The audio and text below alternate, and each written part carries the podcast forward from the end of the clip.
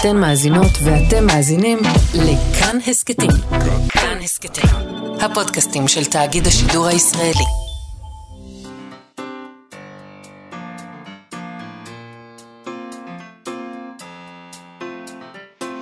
מה שכרוך עם יובל אביבי ומה יעשה לה.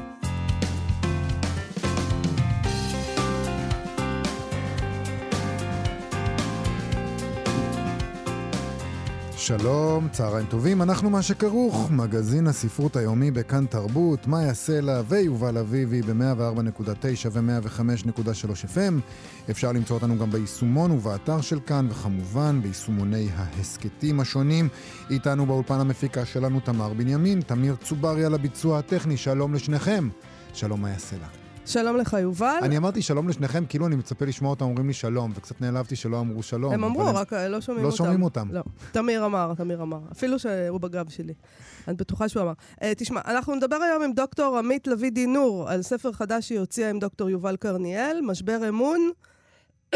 אני חייבת... Uh, להשתעל פה כדי להוכיח את העניין הזה של האמון. כי אם בן אדם משתעל באמצע משפט, אתה חייב לדעת שהוא משקר. זה נכון. משבר אמון... לא, זה נכון.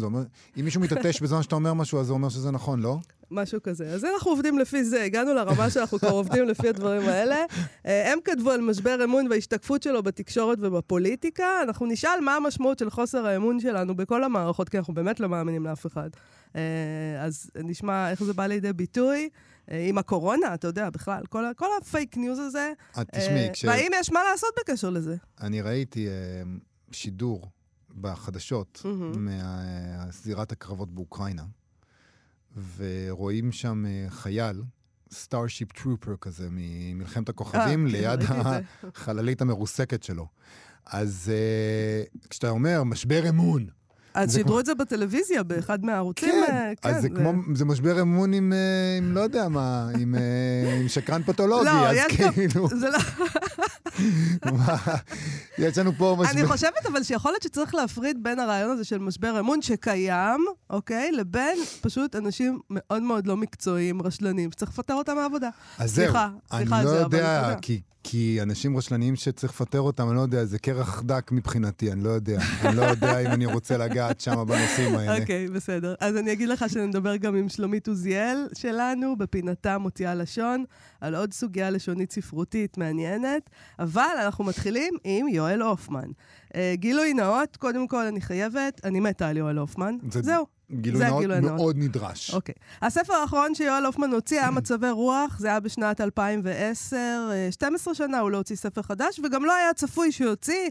אה, הוא אמר לי פעם, שהוא, והוא אמר לעוד אנשים כנראה, שהוא אמר כבר את מה שהיה לו לומר. זהו, הוא גמר, כאילו, הוא יושב לו בשקט וחי את חייו, הכל בסדר. אה, והנה, בשקט בשקט, אני, כמעט בסוד, הייתי אומרת, התגנב לו לחנויות ספר חדש של יואל הופמן. יש כאן כותרת. ספר חדש של יואל מדהים. הופמן, תחת השם סיפורים. פשוט. אה, על מה ולמה. איתנו העורך והחבר של יואל הופמן, פרופסור יגאל שוורץ, כדי להסביר מה זה הסיפורים האלה שהתגלו פתאום, מה משמעותם, וגם, אה, אתה יודע, מסתבר שיואל הופמן, בניגוד למה שחשבנו, לא התחיל לכתוב בגיל 50, אלא קודם לכן. שלום, פרופסור יגאל שוורץ. שלום, מאיה ויובל. שלום. אז מה? מה קרה פה? מאיפה הסיפורים? איך זה קרה? כן, מה? ולמה זה בסוד? איך זה שזה פתאום בחנויות? עכשיו אני צריך לסתור, כאילו להעמיק את הסוד. פאוזה דרמטית. בוא, אני קראתי את ה... לא, אני... אני... אז כן. אני קראתי את ההקדמה של האחיין שלו, נדמה לי, וכמובן ירמי, את כן. אחרית הדבר שלך. אני מבינה שפשוט אה, ירמי הופמן הלך לסדר את המחסן של נכון. יואל הופמן, וגילה שם אה, פשוט אה, ערימת ניירות שהוא התחיל לקרוא, הוא הבין שהוא רואה, באנגלית, נכון. אגב, ואז הוא גילה שהוא רואה שם סיפורים של יואל הופמן, הדוד שלו. כן, עכשיו מה שאני רוצה להגיד לכם, שמה שיש לפניכם, אה, זה רק עשרה מתוך שלושים סיפורים. אה, העשרה שיואל הסכים שיפורסמו. עשרה שיואל הסכים, אה, מכיוון שהוא חשב שהסיפורים האלה הם עושים איזה מחווה לילדותו, לא שהיא הייתה כל כך מוצלחת, אבל שהם עושים איזה מחווה לילדותו והוא ככה מרגיש איתם בנוח. העשרים הנותרים הם לא פחות מעניינים, אה, מכיוון שיש שם ניסיון שלו לכתוב אחרת ממה שהוא אה, כתב בהמשך. זאת אומרת, אוקיי. ה- ה- זאת אומרת, מה שאתם מכירים, אה, שניכם יפה, את ספר יוסף, את מין ספר ניסויים כזה.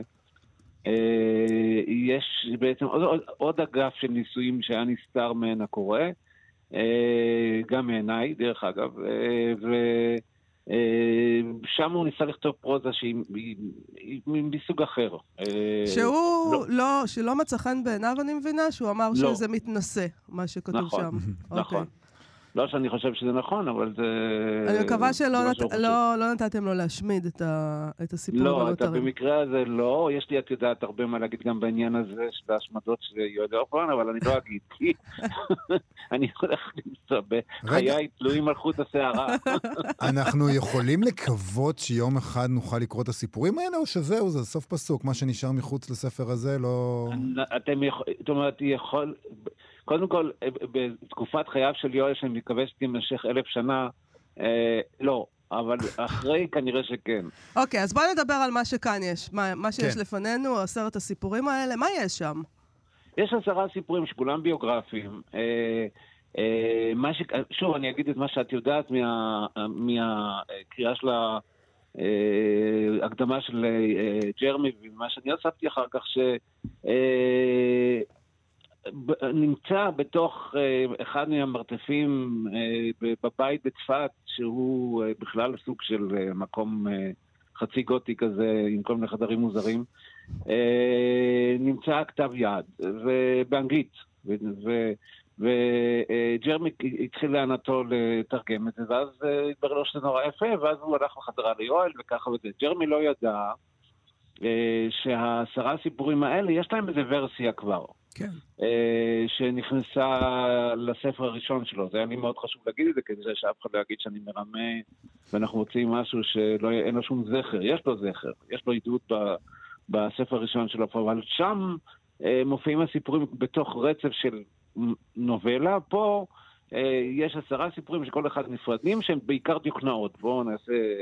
נגיד, סוף סוף אמרתי המילה הראשונה לעניין היום.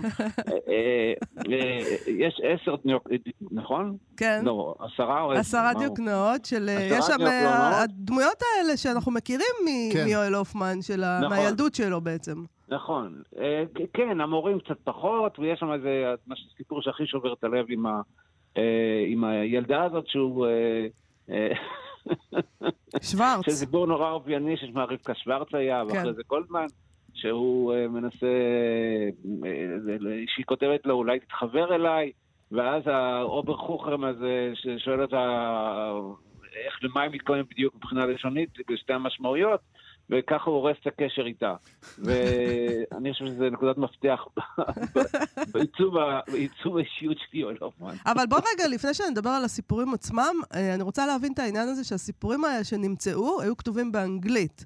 האם הוא כתב אותם באנגלית, או שהוא תרגם לא. אותם לאנגלית בשעתו? לא, הוא כתב אותם בעברית, והוא תרגם אותם באנגלית, משום שהוא רצה לפרסם אותם בחוץ לארץ. וכל העסק הזה התרחש איפשהו שם בין שנתו 25 לשנתו 28. כלומר שהאגדה שיואל הופמן התחיל לכתוב בגיל 50 היא לא נכונה. זה לא אגדה, זה, אגדה, זה לא אגדה שמישהו המציא, זה אגדה שאלון המציא. זאת אומרת, זה לא... הוא אמר שהוא היה בשבתון בגיל 50, והוא רצה לבשל. וורדה זרקה אותו מה, מה, מהמטבח, ולא היה לו מה לעשות, אז הוא התחיל לכתוב. אז כאילו, זה הוא אמר. אוקיי. ומתברר שגם יואל הופמן, כמו הרבה סופרים אחרים, יש לו מיתוס, יש, יש יואל הופמן במציאות ויש יואל הופמן של מיתוס. אוקיי. במקרה שלו הטשטוש בכלל גדול. רגע, רגע. אבל- אבל אבל יגאל, הוא עכשיו מס- יכול מספק איזה הסבר לעניין הזה? הוא זוכר את הדבר הזה? אה, מה, למי הוא שלח? אני לא, לא לגמרי, לא לגמרי, קודם כל לא שאלתי בצורה נורא זה, כי זה לא כל כך עניין אותי, כי אני יותר איש של מיתוס מאשר מציאות. אתה מעדיף את. המיתוס, הבנתי. אתה גם מזה, מעדיף את המיתוס, אבל גם לא זוכר. מביא את ההוכחות לשבירתו, זה בעיה.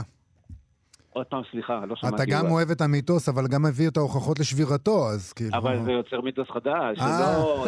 חוץ מזה, אם היית... חוץ מזה, אם היית מכיר אותי עוד קצת, ואתה מכיר אותי לא רע, היית יודע שאצלי אי אפשר לשבור את המיתוס. כאילו, זה דבר היחיד ש... לא ניתן-. לא ניתן לעובדות לקלקל לנו את הסיפור. מה קרה בין גיל 28 לגיל 50? שם באמת הוא לא כתב, או שאנחנו עתידים לגלות לא- לא עוד ועוד ממש מצבורים יודע. כאלה? תראה, אני, בניגוד להרבה, סליחה שאני אומר משהו על עצמי בעניין הזה, אני לא כל כך, אה, אה, שאני עובד עם אה, סופרים, ויצא לי לעבוד עם כמה, אני לא כל כך מתעניין בביוגרפיה שלהם. זאת אומרת, זה נורא מוזר, אני חשבתי שזה לא פעם, יש אנשים שממש... אני יודע, התראיינה אצלכם למשל תמר סתר שכתבה על שיט, שהיא יודעת על שיט פי שבע מה ששיט ידע על שיט. כן. אצלי כן. זה לא ככה, אני לא...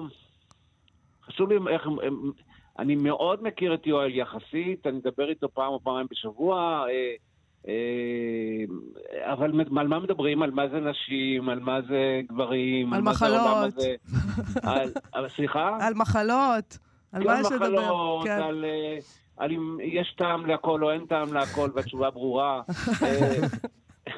לא, באמת, אני לא שואל אותו אף פעם, תגיד, שהיית בן... שאתה התחלת לכתוב את הסיפורים, או מה, מה כתבת ש... כי, כי, אתה יודע מה? כי אני, אני גם ביישן. זה נראה לי שאלות, או, שאני, בגלל שאני סנוב. זה נראה לי שאלות שלא לכבודי לשאול, אז אני לא יודע. אבל ברור לגמרי שמה שה, שה, שיש לפנינו פה זה משהו מגיל ה-20, שנכתב בעברית, תורגם לאנגלית, תורגם בחזרה בעברית, ומה שיפה פה זה שהתרגום בחזרה לעברית אה, עוצר בתוכו את כל השינויים, ש... או חלק מהשינויים שעברו על יואל ב-30 שנה אה, או כמה, או 25 שנה שעברו מהכתיבה הראשונה ל... לא, בין 25 ל-70. כן. עשו את החשבון שם, בשנים האלה ש, שעברו. כי באמת הוא נעשה יותר רך ויותר מפויס. אה, גם בכתיבה עצמה, אה, ברנרד הרבה יותר חד ו, וסגיב, ואני לא יודע מה, מדברים שהוא כתב אחר כך שהם יותר רכים. זאת אומרת שהוא גם ערך קצת את הסיפורים האלה, אנחנו לא מקבלים... לגמרי. Mm. ערך יחד עם, אה, קודם כל גם עם, אה, עם הבן דוד שלו, שהוא תרגם, וגם עם אה, יערה. יערה שחורי, כן. כן. הספר הזה, אני לא אמרתי, הוא יצא בהוצאת כתר ופרדס, נכון? נכון. יש איזה מין קומבינה כזאת? אוקיי, כן, יובל? כן. אני פשוט, אני רציתי לשאול, אז לוורסיה הראשונה שאתה אולי קראת, היה צורך בלערוך את הסיפורים האלה, או שזו דרישה של יואל? כי אנחנו נורא היינו אולי שמחים לראות איזה משהו... אבל זה באנגלית.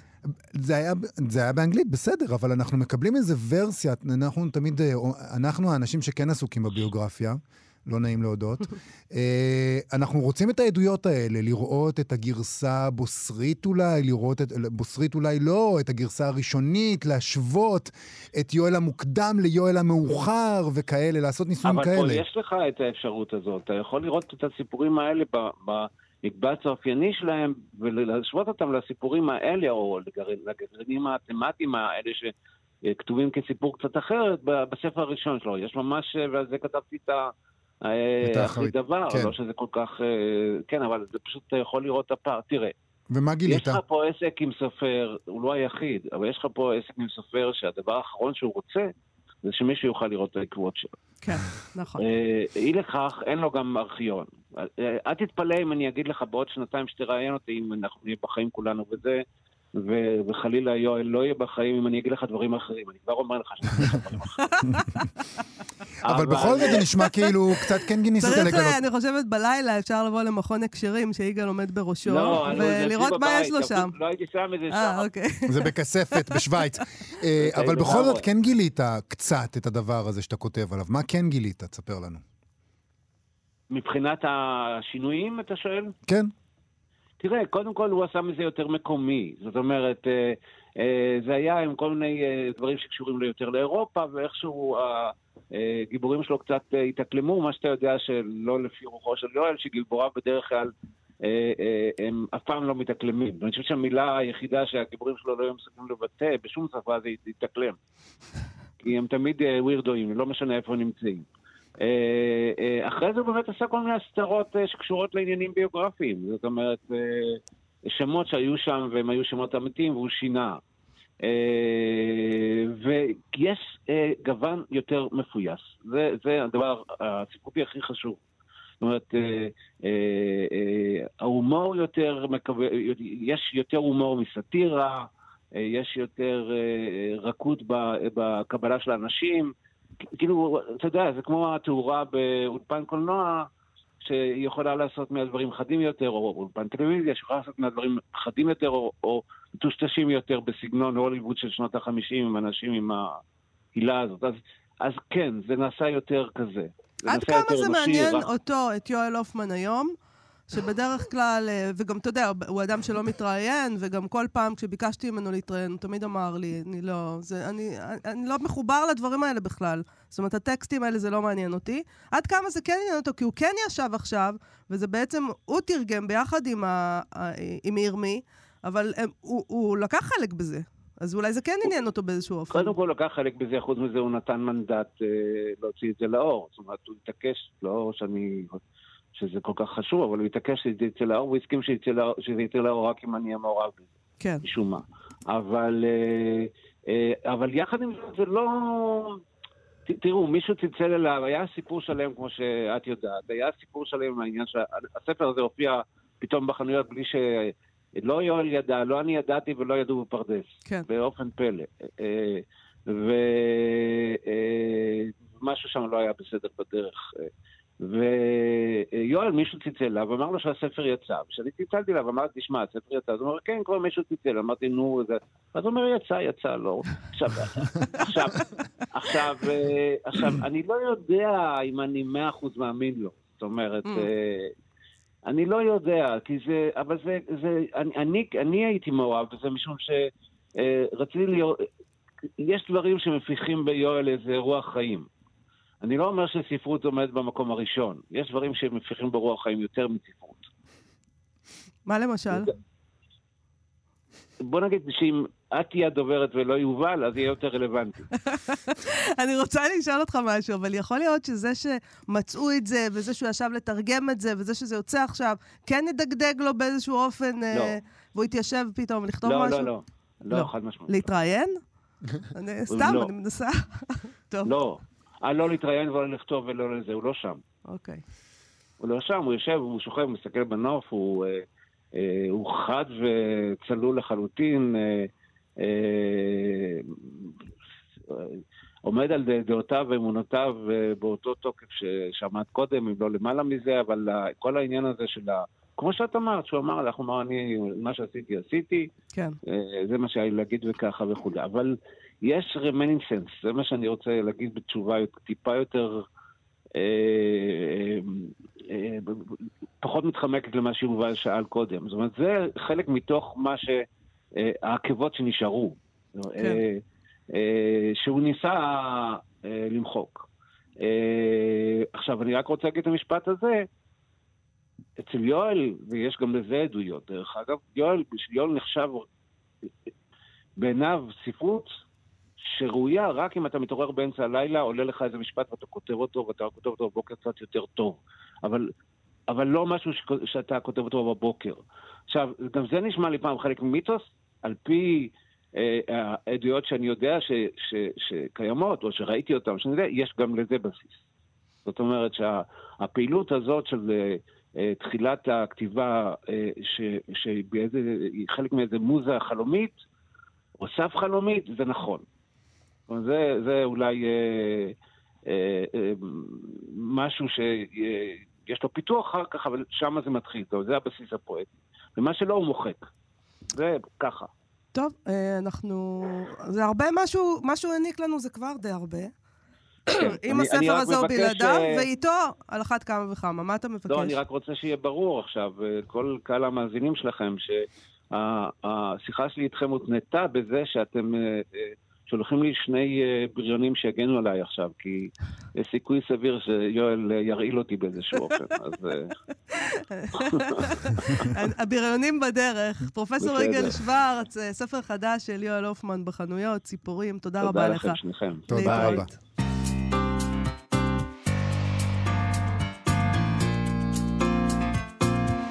בואי נודה, מאיה, אנחנו לא מאמינים כבר לאף אחד. נכון. יש לנו הוכחות גם, כי אנחנו, אנחנו ממש... כן, זה לא סתם שאנחנו לא... יש בסיס לחוסר אנחנו אמון אומרים של... את זה פה. כן. אנחנו התקשורת ואנחנו לא מאמינים לתקשורת. נכון. כשקראנו בשבוע שעבר למשל ידיעה על זה שבאוניברסיטה האיטלקית החליטו לבטל קורס שעסק בדוסטויבסקי בגלל שהוא רוסי ויש עכשיו מלחמה ואנחנו אנחנו מבטלים את כל הרוסים מתברר. אחר כך היו עוד תופעות לזה שגם להן לא האמנו, אה, נכון? איזה תזמורת החליטה לא לבצע... את צ'ייקובסקי. כן, כן, וכל כן, מיני כן. דברים כאלה. לא האמנו לזה, ישבנו כל אחד בבית בלילה מול המחשב, גוגל עד אמצע הלילה, כדי להבין האם יכול להיות שזה שזה אמיתית. אמיתי, כן. האם זה אמיתי, הוכחות, משהו, משהו שאפשר לנעוץ בו. ואז אתה שיניים. באת ואמרת לי, הנה, יש לינק, זה, כתבו על זה בניוזוויק. נכון. ניוזוויק זה מקום אמין, לא, אמרתי, לא יודעת, לא יודעת, לא יודעת. כן, זה עכשיו אמין או זה לא אמין, הוא היה פעם עיתון, אחרי זה הפך להיות אתר, זה היה... לך תדע. נכון, ה- לא, CNN. העניין הוא שאנחנו גם יודעים מי עושה את התקשורת, זה אנחנו. כן. אז כמה אפשר להאמין לזה? אי אפשר. אנחנו מכירים. ונגיד הניו יורק טיימס, שזה מקור אמין. נכון. ניו יורק טיימס זה בדרך כלל אתה אומר, אה, אז ניו אם זה היה. בניו יורק טיימס, מותר להמשיך לעשות להם follow-up. כן, אני לא יודע, אז זה עדיין ככה? לא יודעת. אין לי לא יודעת. מושג. כי ה- הרעיון שכלי תקשורת מפרסם משהו ואנחנו יכולים לחשוב שהם כבר עשו את העבודה שלהם ובדקו, התבטל. נכון. במקום זה אנחנו בודקים לבד, אבל אנחנו לא יותר טובים מאחרים, אנחנו יושבים מול גוגל. אולי זה לא כל כך נורא בעצם, אה, אולי זה יותר טוב שאנחנו חשדניים וספקניים. אה, אבל זה אומר משהו על האופן שבו העולם מתפרש על ידינו היום. אנחנו לא מאמינים לאף אחד, לא לדוברים, לא לשרים, לא לחברי כנסת, לא לראשי ממשלה, לא לעיתונאים, כמובן לא לעיתונאים. זה מצב די מצער להיות בו, ואנחנו שואלים את עצמנו למה זה קורה, ואיך זה בא לידי ביטוי בתקשורת ובפוליטיקה. וספר חדש, משבר אמון השתקפותו בתקשורת ובפוליטיקה, רואה אור עכשיו בהוצאת רסלינג. מחבריו הם שניים, דוקטור יובל קרניאל ודוקטור עמית לביא דינור, שהיא דיקנית בית הספר סמי עופר לתקשורת באוניברסיטת רייכמן. היא חוקרת ערכים ואידיאולוגיה בתכנים ויזואליים ובתרבות דיגיטלית. מה היא- יש לה לחקור? איך ערכים ואידיאולוגיה? אפשר לכתוב למטה אין. לא. זה לא נכון. אוקיי. זה לא נכון. זאת הייתה בדיחה, יובל. יש, לא, זה בדיוק הנקודה. יש ערכים, אבל הם מאוד מאוד כבר לא... Mm. מפוקפקים. הם מפוקפקים, אוקיי. הערכים האלה. היא הייתה גם חברת מועצת הקולנוע וחברת מועצת הרשות השנייה לטלוויזיה ורדיו. בקיצור, היא משני צידי המתרס. היא גם חוקרת, אבל גם יש לה עדויות מבפנים. שלום, דוקטור עמית לביא דינור. שלום, שלום, שלום שלום. וברכה. אולי נתחיל בלהאשים את עצמנו, כי אנחנו התקשורת כאן. איך הגענו למצב הזה שהציבור לא מאמין לנו, ואפילו אנחנו, העיתונאים, כבר לא מאמינים לכלי תקשורת אחרים? זה אתה אומר, אתה שואל את עצמך, כן. איך זה קורה. כלומר, כן. מה בעצם התהליך הזה איפה שבו טעינו? אנחנו רואים... איפה טעינו, כן. באמת, זה, בעצם, הספר שלנו בעצם עוסק בזה שאיבדנו את האמון. במוסדות שבעצם מרכיבים את הדמוקרטיה, את המדינה, איבדנו את האמון בתקשורת, כמו שאתם אומרים, במשטרה, בפרקליטות, במפלגות, בכנסת, בממשלה. זאת אומרת, התופעה הזאת היא נמדדת בסקרים, ורואים זה לאורך השנים. הרשות השנייה לטלוויזיה ורדיו מראה משנה לשנה את חוסר האמון שלנו בתקשורת. המכון הישראלי לדמוקרטיה גם כן עושה סקרים באמון שלנו בדמוקרטיה, במשטרה, בפרקליטות וכדומה. בעצם בספר הזה אנחנו מעבירים את הדגש להשתקפות הזאת, לא רק בסקרים, גם בתרבות, בתקשורת, בפרסמות, בדרמות, ברשתות חברתיות, בפוליטיקה. עכשיו, עבודת העיתונאים, כמו שאתם יודעים, גם כן מאוד השתנתה. אתם ככה בפתיח שלכם דיברתם, רגע, למה נאמין לניו יורק טיימס? כלומר, בעבר באמת היה לנו את האמון שהתקשורת והעיתונאים, הם מצליבים מקורות, הם בודקים, הם חוקרים. אה, מה שקרה כרגע עם הסיפור של NSO בעצם מראה לנו, זו הייתה נפילה מאוד קשה לכלכליסט. נכון. זאת מראה לנו שהיום האופן שגם העיתונאים עובדים, כמו שאנחנו יודעים, גם הם בוואטסאפ, כן? גם הם ברשתות החברתיות, בגלל הרייטינג, בגלל התחרותיות, רוצים מהר מאוד, מה שנקרא, להציג את המידע. והעבודה האתית, המעמיקה, אה, נעלמת. אבל דווקא השנים. ב-NSO אנחנו מיד האמנו להם, נכון? אנחנו האמנו אנחנו להם לא- דווקא כי אנחנו... אנחנו כל- האמנו שהמשטרה עשתה את מה ש... לזה, כאילו, כן. התקשורת האמינה למשטרה. אבל זה היום- מה שגרם לנפילה הזאת להיות מאוד מאוד גדולה, כלומר... בהתחלה שלהם. האמנו לכלכליסט כי אנחנו כל כך אוהבים לשנוא את המשטרה. לא, נכון. האמנו כי זה נראה לנו היינו- סביר, כן, בגלל שאנחנו לא בדיוק. מאמינים לאף אחד. ברור כן, שהמשטרה בדיוק, עושה כאלה אנחנו- דברים. נכון, אנחנו מאמינים שהמשטרה מסוגלת לעשות את זה, בדיוק. נכון. אנחנו לא מאמינים למשטרה. אנחנו אני לא חייבת מאמינים- לומר אבל כן. שנגיד, יש את העניין הזה שאני תמיד, אני רואה כשיכולים לקרות דברים שפעם היו נחשבים מאוד דרמטיים, או שאנשים אפילו, אה, כשהיו תופסים אותם, היו מתאבדים אה, אה, על דברים כאלה, אה, עושים חרקירי. והיום, גם כשקורית איזו שערורייה מהסוג הזה, אוקיי, פה נהיה שזה לא באמת קרה, אבל זה לא, אתה יכול לצאת מזה ואחרי זה להיות אה, מנכ"ל של איזה בנק או משהו. זה לא, זה כבר, זאת אומרת, כאילו אנחנו, אנחנו כבר התרגלנו לכל, לדברים כל כך קיצוניים. במסגרת חוסר האמון הכללי שלנו, שזה בסדר, כאילו, אנחנו כמעט מקבלים את זה. נכון. כלומר, בעצם מה קורה לנו? ברגע שהאמון שלנו, כן, בין בני אדם, שזה הדבק לקיום של מוסדות החברה, ברגע שהאמון שלנו במשפחה, בבני זוג, בהורים, בילדים, אה, בין האזרחים, ברגע שזה יורד, האמון בכללי המשחק, בהגינות של החוקים, בשמירה של הכללים, באמון במוסדות שמקיפים ומשרתים אותנו, אז כן, לאט לאט אנחנו מתחילים להיות אה, חברה שהיא בסוג של התפוררות. בלי אמון קשה לתפקד ולתפעל מערכות. והתחליף לאמון הוא כמובן כוח הזרוע, וזה כבר סכנה בעצם לחירות שלנו. אז את צודקת שבמובן הזה קשה מאוד, אה, והאמון הולך ויורד, קשה לנו כחברה בעצם אה, להתקיים.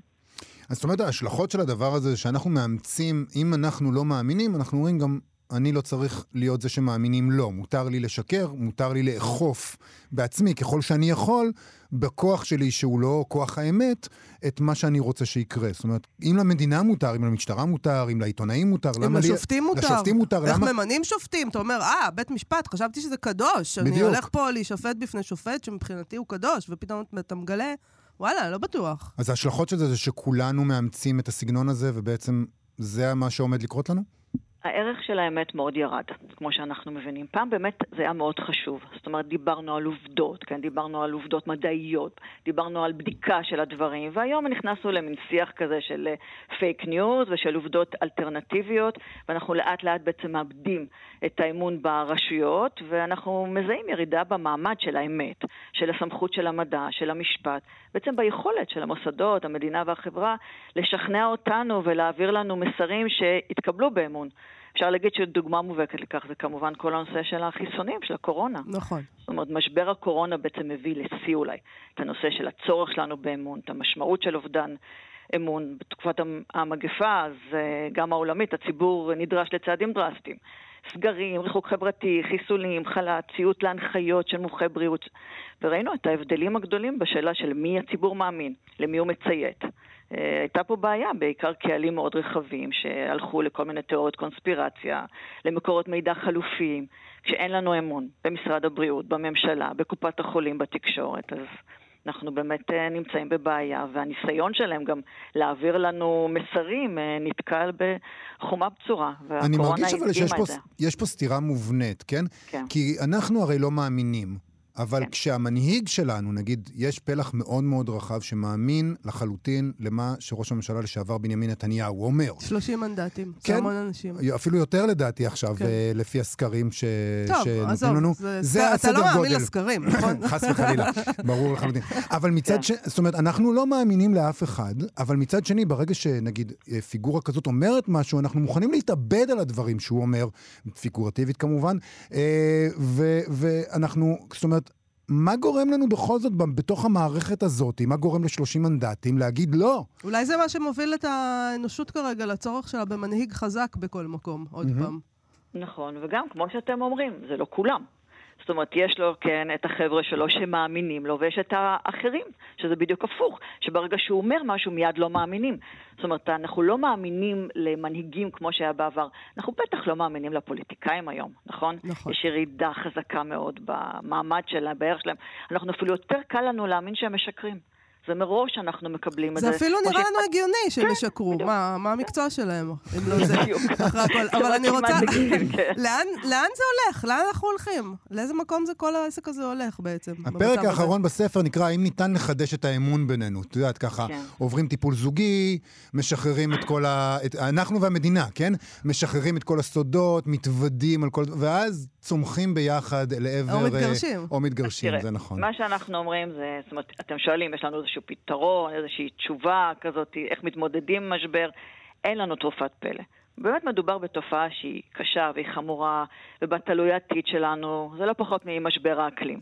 אנחנו בעצם מדגישים את הצורך לעסוק בנושא של האמון, לתת לו חשיבות עליונה, לקדם ולחזק את האמון במערכות הממשל, בשלטון, בדמוקרטיה, במשפט, בתקשורת. זאת אומרת, אנחנו רוצים לקדם את הרעיון שכל מוסד יפעל ויחשוב איך הוא יכול לחזק את האמון של הציבור בו ובמעשיו. זה חל על ארגונים, מוסדות ציבוריים, תאגידים, גם על יחידים. זאת אומרת, הפער הזה באמון נשען על פער בערכים ובאידיאולוגיה. ולכן אנחנו אומרים, בואו נחתור להסכמות ולאיזשהו בסיס תרבותי ערכי משותף רחב ככל האפשר, ובואו נדבר על ההסכמות האלה. לנו גם היה איזשהו רעיון, אם ראיתם, בסוף הספר אנחנו מציעים כזה מוסד חדש של מעין סנהדרין, מועצת כזה, Mm. חכמים ישראלית, מהמם. שתשקף בעצם את המגוון הישראלי, על הדעות השונות, וכן תשאף להסכמות על מה שנקרא בסיס ערכי רחב משותף. זאת אומרת, יש לזה חשיבות אה, מאוד משמעותית להסכמות האלה. שקיפות, הגינות, השתתפות של הציבור. אנחנו לא מדברים על 100% אמון, זה אולי בלתי אפשרי. זה אולי אפילו אולי גובל בנאיביות, בתמימות, אבל נאמר 70-80 אחוז. הסכנה היא שאנחנו יורדים מתחת ל-40, 30, 20, אז אנחנו מתפוררים לחלוטין. את מאמינה שזה אפשרי? בעידן הזה של רשתות חברתיות ופייסבוק וטוויטר וכל אחד זורק מה שבא לו, ואחרי זה אומר, אה, חשבתי, אה, לא, זה לא, אני, אני מכירה את הדבר הזה. אה, אפילו מדברים אישיים שלי, קטנים ולא חשובים, שמישהו אומר עליך משהו, ואתה אומר לו, רגע, אבל זה לא היה ככה. אה, אה, זה לא היה ככה? אז- אוקיי. אז לא חשוב. לא, לא משנה, אז לא משנה, אז לא, חשבתי. התחלתם דמיינתי. את השידור עם מה שקורה עכשיו, כן, נגיד אוקראינה, רוסיה, למי אנחנו מאמינים בעצם? כל דבר שאנחנו מקבלים, רגע, זה אמיתי? אנחנו שואלים את עצמנו באופן אוטומטי. זה נשמע לנו אולי טיפה חשוד, אנחנו שואלים את עצמנו, רגע, זאת אמת, לא אמת?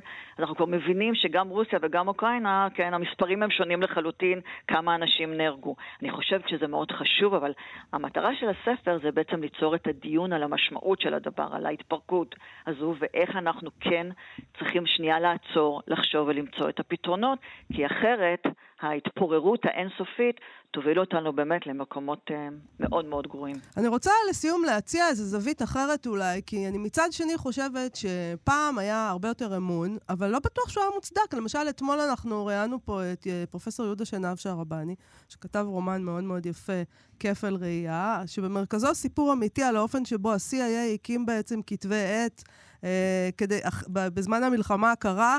אה, כדי להשפיע על התרבות אה, והפוליטיקה בעצם באמצעות הדבר הזה. אה, להתנגד לקומוניזם בפריז, לסארטר וכל הדבר הזה. שאז אנשים לא יכלו להעלות דבר כזה בדעתם, והיום כן, ואולי אנחנו פשוט, המנהיגים תמיד היו מה שהם, והתקשורת תמיד הייתה מרושלת. אולי לא, כמו התקשורת אולי לא כמו היום, אבל את יודעת, זה שהיום אנשים מבינים את מאחורי הקלעים, אולי זה לא דבר רע, אולי זה טוב שאנחנו מבינים את זה, שהם כל הזמן כולם משקרים לנו, הכל יכול להיות, ואולי אה, המוסד מממן כתבי עת לספרות. אולי, יכול להיות, אנחנו יכולים לקנות את זה. תראי, אני חושבת שהיום מה שקורה, שאנחנו אה, לא מאמינים לאותם דברים. אנחנו לא נמצאים בכלל באותו שיח, אנחנו בכלל לא נמצאים באותו דיאלוג. אנשים, קבוצות שונות, מנהלות שיח נפרד, שבסופו של דבר מרחיב את הפיצול. אה, הנאום המפורסם, כן, של אה, נשיא המדינה על השבטים, זה משהו שראו אותו, והוא הולך ומחמיר ומחריף. בסופו של דבר אנחנו לא נצליח בכלל לנהל בינינו איזשהו דיאלוג, כי אנחנו לא נסכים בכלל על אותן אמירות, על אותן אמיתות. זאת אומרת, התהליך הזה כן צריכים לרגע אה, לעצור. זה נכון שגם בעבר לא הכל היה מאוד מדויק, כן? הפייק ניוז זה כמו מין הגדרה כזאת מאוד טובה שדונלד טראמפ נתן למשהו שכבר היה קיים. אבל מבחינתו, CNN, כן, שם זה הפייק ניוז, ופוקס זה מה שנקרא העובדות האלטרנטיביות וחוסר האמת, אז זה היה איזושהי הקצנה בתפיסה שנוצרת לאורך השנים. אני חושבת שהייתה אמת עיתונאית בעבר. אני חושבת שהעיתונאים עבדו בצורה באמת הרבה יותר אדית. זה היה איזשהו תהליך יותר משמעותי. אנחנו, הרשתות החברתיות דרדרו אותנו לאיזשהו מקום שהמצב הוא כזה שהיום באמת החוסר אמון הוא חזק מדי. כן. חייבים לחזור ל- לאיזושהי התנהלות שהיא יותר סבירה. יכול להיות אולי באמת שבגלל זה אנחנו רואים בספרות, אנחנו הרי תוכנית ספרות, אנחנו מזהים טרנדים בספרות, יכול להיות שכל זה קשור לעובדה שהספרות עצמה, הפרוזה, הולכת יותר לכיוון של אוטו-פיקשן וסיפורים היסטוריים, כמו הספר של אה, פרופסור יהודה שנב שרבני, כאילו אנחנו אומרים לעצמנו, אמת, אמת היסטורית, אה, זה כבר עניין לבדיה, זה כבר עניין לבידיון ולפרוזה ולא לעמודי החדשות. זאת אומרת, אתה אומר שהטשטוש הזה בין מה שנקרא בידיון לבין מציאות הופך להיות יותר ויותר חזק. אנחנו, דרך אגב, אה, חוקרי תקשורת, אנחנו עושים את הדבר הזה, כל מה שנקרא טקסטים פופולריים, מנתחים אותם בדיוק בהקשר הזה. אנחנו טוענים שדרמות וסיטקומים ופרסומות משקפים מה שנקרא ערכים בחברה ובתרבות. ואנחנו באמת רואים בשנים האחרונות את החוסר אמון הזה, איך זה בא לידי ביטוי בכל אחד מהז'אנרים. למשל, בספר ניתחנו אה, סדרות פופולריות מישראל ובחו"ל, למשל אה, בית הקלפים. Mm-hmm. כן, וראינו באמת איך שמה, את ההקשר של הפוליטיקה. אנחנו דרך אגב גם פ- אה, ניתחנו פרסומות. יש שם שזה פרסומת לרכב 4 על 4, שהלקוח במקרה הזה הוא איש התקשורת הפופולרי אל ברקוביץ', אה, ניגש לרכוש את הרכב, מגיע לסוכנות עם מכשיר פוליגרף.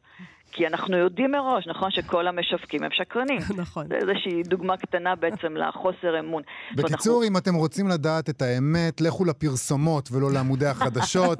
משבר אמון, השתקפותו בתקשורת ובפוליטיקה, כתבו דוקטור יובל קרניאל ודוקטור עמית לוי דינור. תודה רבה לך על השיחה הזאת. תודה לכם, להתראות. להתראות. עכשיו, מוציאה לשון. מה שכרוך בכאן תרבות, מגזין הספרות היומי שלכם. חזרנו עם שלומית עוז- עוזיאל שלנו, אשת לשון ועורכת בפינתה מוציאה לשון. שלום שלומית. שלום, איה ויובל. אז אנחנו מדברות היום על uh, דמויות חרשות ושפות סימנים בספרות, נכון? שזה דבר מדהים. אה, כן, זה באמת אה, תחום, תחום מרתק, שאלה מרתקת בעיניי, ייצוג של, ייצוג של חרשים, דמויות, דמויות חרשות ושפות סימנים. אה, גם מהסיבה שאלה שפות שהן, אה, שהן ויזואליות, ואז כשהן עוברות לייצוג כתוב, כשדמות כזו מדברת, אה, המעבר כרוך בכל מיני שאלות. בימים האחרונים שאלתי כמה אנשים סביבי, איזה, איזה דמויות חרשות אתם למעשה מכירים אה, בספרות, והדמויות האלה מעטות בצורה מפתיעה. כן. אה, אולי לא כל כך מפתיע לאור מה שאת אומרת. קשה מאוד לעשות קשה. דיאלוגים נגיד, ודברים כאלה, לא? אה, אז זהו, קשה, אבל, אבל, אבל אפשר, ומצאתי מצאתי לנו כמה דוגמאות אה, מעניינות להתמודדות עם זה, שלדעתי גם מעבר לשאלה, לעובדה שפשוט החברה כוללת מספר גדול מאוד של אנשים חרשים ש- שהם ראויים ו- ומעניין, וכדאי שהם, שהם יופיעו גם ב, ב, בספרות שאנחנו קוראים. לדעתי זה גם מעשיר ומרתק, ה- היצירות שכוללות אה, ייצוגים כאלה. אז בואי תספרי לנו, אילו יצירות, באילו יצירות נתקלת בזה? אמ, אני רוצה רק לציין שבהכנת הפינה הזאת עזר לי המאייר והיוצר אלעד קניגסברג כהן, שהוא בעצמו חירש ועובד עכשיו גם על רומן גרפי שהגיבור שלו הוא נער חירש ועתיד לראות אור בחודשים הקרובים, אה, אני מבינה. מעניין, אוקיי. כן, אני, אני, אני לקראת לי, נסיים, לסיום, אני גם ארצה לומר כמה מילים באמת על ייצוג של... אה, אה, של שפות סימנים בקומיקס, גם ביצירה של אה, אלעד וגם אה, אה, באחרות, שזה דבר מאוד מעניין. אבל נתחיל בסוג הסטנדרטי יותר, פשוט אה, רומן. למשל, יש דמות, אה, יותר מדמות אחת, אבל דמות חרשת אחת מרכזית, אה, ברומן צייד בודד הוא הלב של הסופרת אה, קרסון מקאלרס, אה, 1940, מתרחש בדרום ארצות הברית. אה, ו- אה, והדמות הזאת, היא חירש שיודע לקרוא שפתיים, ואת מה שהוא רוצה לומר הוא כותב. אז אני אקריא קטע שמתאר את המפגש בינו לבין דמות אחרת אה, בספר, זה תרגום אוקיי. של אברהם יבין, הוצאת עם עובד. אה, האיש רק חייך שוב. ג'ייק תהה למה הוא שקט כל כך. האיש הוציא כרטיס, וג'ייק לקח אותו בעיניים שואלות. שם האיש, ג'ון סינגר, היה חרוט במרכז, ומתחתיו, כתובה בדיו בדייקנות רבה, כמו חריטה, הייתה הודעה קצרה. אני חירש אילם, אבל אני קורא שפתיים ומבין מה שאומרים לי. אל תצעק בבקשה. אה, מהספר הזה בחרתי לנו עוד ציטוט קצר, שיש בו עניין אף על פי שהוא לא קשור ישירות דווקא לתקשורת או לשפת סימנים. פעמים רבות דיבר דוקטור קופלנד, זה אחת הדמויות האחרות, עם אדון סינגר, זה הדמות החירשת. הוא אכן לא היה כמו שאר האנשים הלבנים. הוא הקשיב, ובפניו היה משהו עדין ויהודי. הידיעה של מי ששייך לגזע מדוכא. וואו. עדין עדין ויהודי. ויהודי, וואו. זה מקסים. כן, עדין ויהודי והידיעה של מי ששייך לגזע מדוכא. זה כן. בעיניי מרתק נפלא. מ- מכמה בחינות, וגם, אם תשימו לב, יש פה עוד דבר, הוא הקשיב, הוא, הוא, הוא אומר, דוקטור קופלנד, על האדם האחר שמדבר איתו, הוא הקשיב, זאת אומרת, בעצם, רבות מהדמויות בספר הזה מרגישות בעצם שהיחיד שמקשיב להם זה ה- החירש. זה החירש, כן. אמ, באיזה... כן. מה? כן, כן, אנחנו מקשיבים לך. אה, דמות חרשת אחרת, יש גם בספר ילדים שראה אור לאחרונה, מי שיצא להם אולי לראות יש סדרת אנימה אה, שקוראים לה הנסיך הדרקון. אה, ועכשיו יצא ספר, ספר שנכתב, זה בכיוון ההפוך הולך פה, ספר שנכתב לפי הסדרה, במקום, אתם יודעים, סדרה לפי ספר, או סרט לפי ספר, אוקיי. שהכיוון המקובל פה הפוך. נכון. אה, את הספר כתבו אה, אירון איהז ומלאני מגני איהז, ותרגמה יעל לחמון את הספר לעברית. אה, ואחת הגיבורות של הספר, אחת מגיבורי הספר היא הגנרלית אמיה, שהיא אישה חירשת. ונקריא קטע קצר מה, אה, מהספר. בבקשה. אה, דודה אמיה חיבקה את הבנים חיבוק מוחץ והניפה אותם באוויר, אבל היא לא אמרה דבר לעזרן או לקלום, היא הייתה חירשת מלידה ותקשרה בשפת הסימנים. המפקד גרן, הסגן והמתורגמן של דודה אמיה, אה, ירד, ירד מסוסו, מיהר לרוץ לעברם. גרן היה צעיר מנומש, מגושם מעט, אבל שפת הסימנים שלו הייתה מושלמת. הוא הזדקף, התקרב אל המאיה כדי לראות בבירור את ידיה. אני כל כך שמחה שאתם בסדר, היא סימנה ברגע שהרפתה מהבנים. אתם בסדר, נכון? גרן חזר על המילים בקול. זאת אומרת, כאן אה, יש לנו דמות שמסמנת, היא מדברת בשפת סימנים. ויש לה מתורגמן שמתרגם מה היא אומרת. כן. עכשיו, במקרה הזה אנחנו לא, לא שומעים על הסימנים עצמם, אלא המתורגמן פשוט אומר, אנחנו עוקפים למעשה את העניין של שפת הסימנים, הוא פשוט מתרגם לנו בעצם מה, מה היא אומרת. כן. ו- ומדוע תרגום? כי שפות סימנים הן לא ייצוג אחד לאחד של שפה קולית, אלא שפות נפרדות. אה, למשל, שפת סימנים ישראלית היא לא ייצוג מסומן של עברית, היא משהו אחר. אה, שפה נפרדת בפני עצמה, ולמשל המשוררת והאומנית תמי אסולין אפילו פרסמה ספר שירים בשם ים פאר, האור ב-2018, שהשירים שבו הם ייצוגים כתובים של שפת סימנים בהתאם לדקדוק ולתחביר של שפת סימנים. אה, ויתרה מזו, אפילו לא שפת סימנים ישראלית רשמית, אלא שפת פה, שהיא שפה יותר תמציתית ומהירה, שמשמשת חרשים בשיחה ביניהם. מאוד- שהיא, שהיא, יש- אבל זה, זה של פה, או שזה בינלאומי?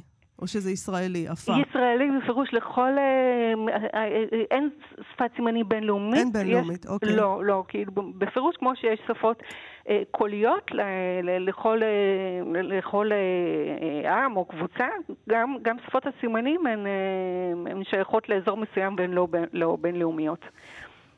אה, דוגמה אחרת לייצוג של אה, תקשורת ושפת סימנים בספר, אנחנו מוצאים בסדרת ספרי פנטזיה לנוער מגנוס צ'ייס והאלים של אסגרד של אה, ריק ריארדן, שיש בו דמות מאוד יפה של אלף חירש בשם הארת'סטון, וריירדן מספר מתי הדמויות מדברות בשפת סימנים, מתי הארת'סטון קורא שפתיים, והוא משלב בשיחות גם תיאורים של סימנים. למשל, הוא זקר אצבע משולשת וסובב אותה, אה כן, הסימן של עלבונות.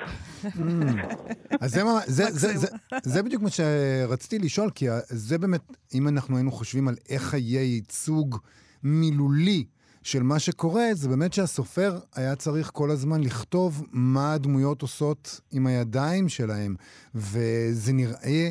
כאילו זה יכול להיות מאוד מאוד מסרבל, אבל הנה, יש גם דרך, מה שאת אומרת עכשיו, זה מראה איך אפשר לקחת את הדבר הזה ולהוציא ממנו את הטוב, להפוך את זה למצחיק, להפוך את זה למשהו שגם אנשים שאינם דוברים את שפת הסימנים יכולים אה, להתחבר אליו. לקבל משהו מהטעם, כן. כן?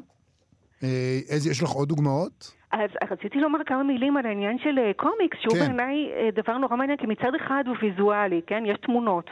מצד שני, שפת סימנים היא, היא, היא עניין של תנועות. זאת אומרת, לא מדובר בידיים, נגיד, שנחות בנקודה מסוימת, מדובר בתנועות שקומיקס אה, הוא איננו תיאטרון, הוא איננו קולנוע או טלוויזיה, ולכן אנחנו לא יכולים באמת לראות תנועה. אבל שוב, יש פה את הממד החזותי, ומעניין לראות אם ככה מה יוצרי קומיקס עושים עם זה. עכשיו, אלעד אה, קניגסברג כהן, שהזכרתי קודם, שכותב עכשיו רומן גרפי, אה, הולך להיקרא בין לבין הספר. אה, אז הוא מצא כמה פתרונות מאוד מעניינים. לפעמים רואים רק סימן אחד מתוך הדברים שהדמות אומרת, זאת אומרת, הטקסט מופיע כרגיל במשפט בתוך הריבוע של הקומיקס, אבל רואים סימן אחד שהדמות עושה עם הידיים כדי להראות שהיא מסמנת. ולפעמים כשהדמויות מסמנות מאוד מהר, הוא מצייר אותם, הוא אומר, כמו תמנונים, באמת מאוד יפה, ראיתי את זה, ראיתי סקיצות לספר, כאילו רואים את הדמות מוקפת בידיים רבות שהן מראות סימנים שונים שהיא... שהיא מדהים, נשמע סימנה מדהים, אוקיי. במהלך המשפט הזה, ולפעמים רואים תמונה בודדת, כך שההתחלה שלה מיוצר, מצוירת בקו רגיל, וההמשך, שכביכול עדיין לא קרה, בקו, בקו יותר בהיר. זאת אומרת שזה מהאמצעים שקומיקס באופן כללי אה, משתמש בהם כדי לייצג תנועה. אז זה באמת מזכיר, זה באמת אה, מזכיר אולי יותר אה, אומנויות אה, ויזואליות אחרות, כמו סרטים וטלוויזיה, שבהם אה, זה לכאורה קל מאוד לייצג את הדבר הזה, אבל זה באמת גם כן, זה נורא יפה איך הז'אנר יודע לנצל היטב את, ה, את הייחוד שלו כדי לתת משהו שבשום מקום אחר אי אפשר. זאת אומרת, אי אפשר לעשות את זה לא בספרים כתובים וגם לא בטלוויזיה או בקולנוע, את מה שאת תיארת עכשיו. נכון, זה משהו אה, ייחודי של הקומיקס, כן. טוב. טוב, אנחנו נחכה לקומיקס של הבחור הזה, איך אמרת שקוראים לו? אלעד קניגסברג כהן, בין לבין. אלעד קניגסברג כהן. כן. נמתין אה, ונחכה לו, שלומית עוזיאל שלנו. אשת לשון ועורכת, מ- מוציאה לשון. חורצת לנו לשון. תודה תודה רבה, רבה. שלומית. אה, תודה רבה לכם, ביי ביי. להתראות. אה, יובל, אנחנו צריכים לסיים. כן. היית מאמין? חבל, כי יש לנו עוד כמה דברים, אבל אבל- מזל שאנחנו נהיה פה גם מחר. גם מחר. אז אה, תודה רבה לתמר בנימין, המפיקה שלנו, ולתמיר צוברי, שעל הביצוע הטכני. אה, בואו לבקר בעמוד הפייסבוק שלנו ושל כאן תרבות. כן, אנחנו נהיה פה גם מחר. בלי להתראות. נדר. להתראות.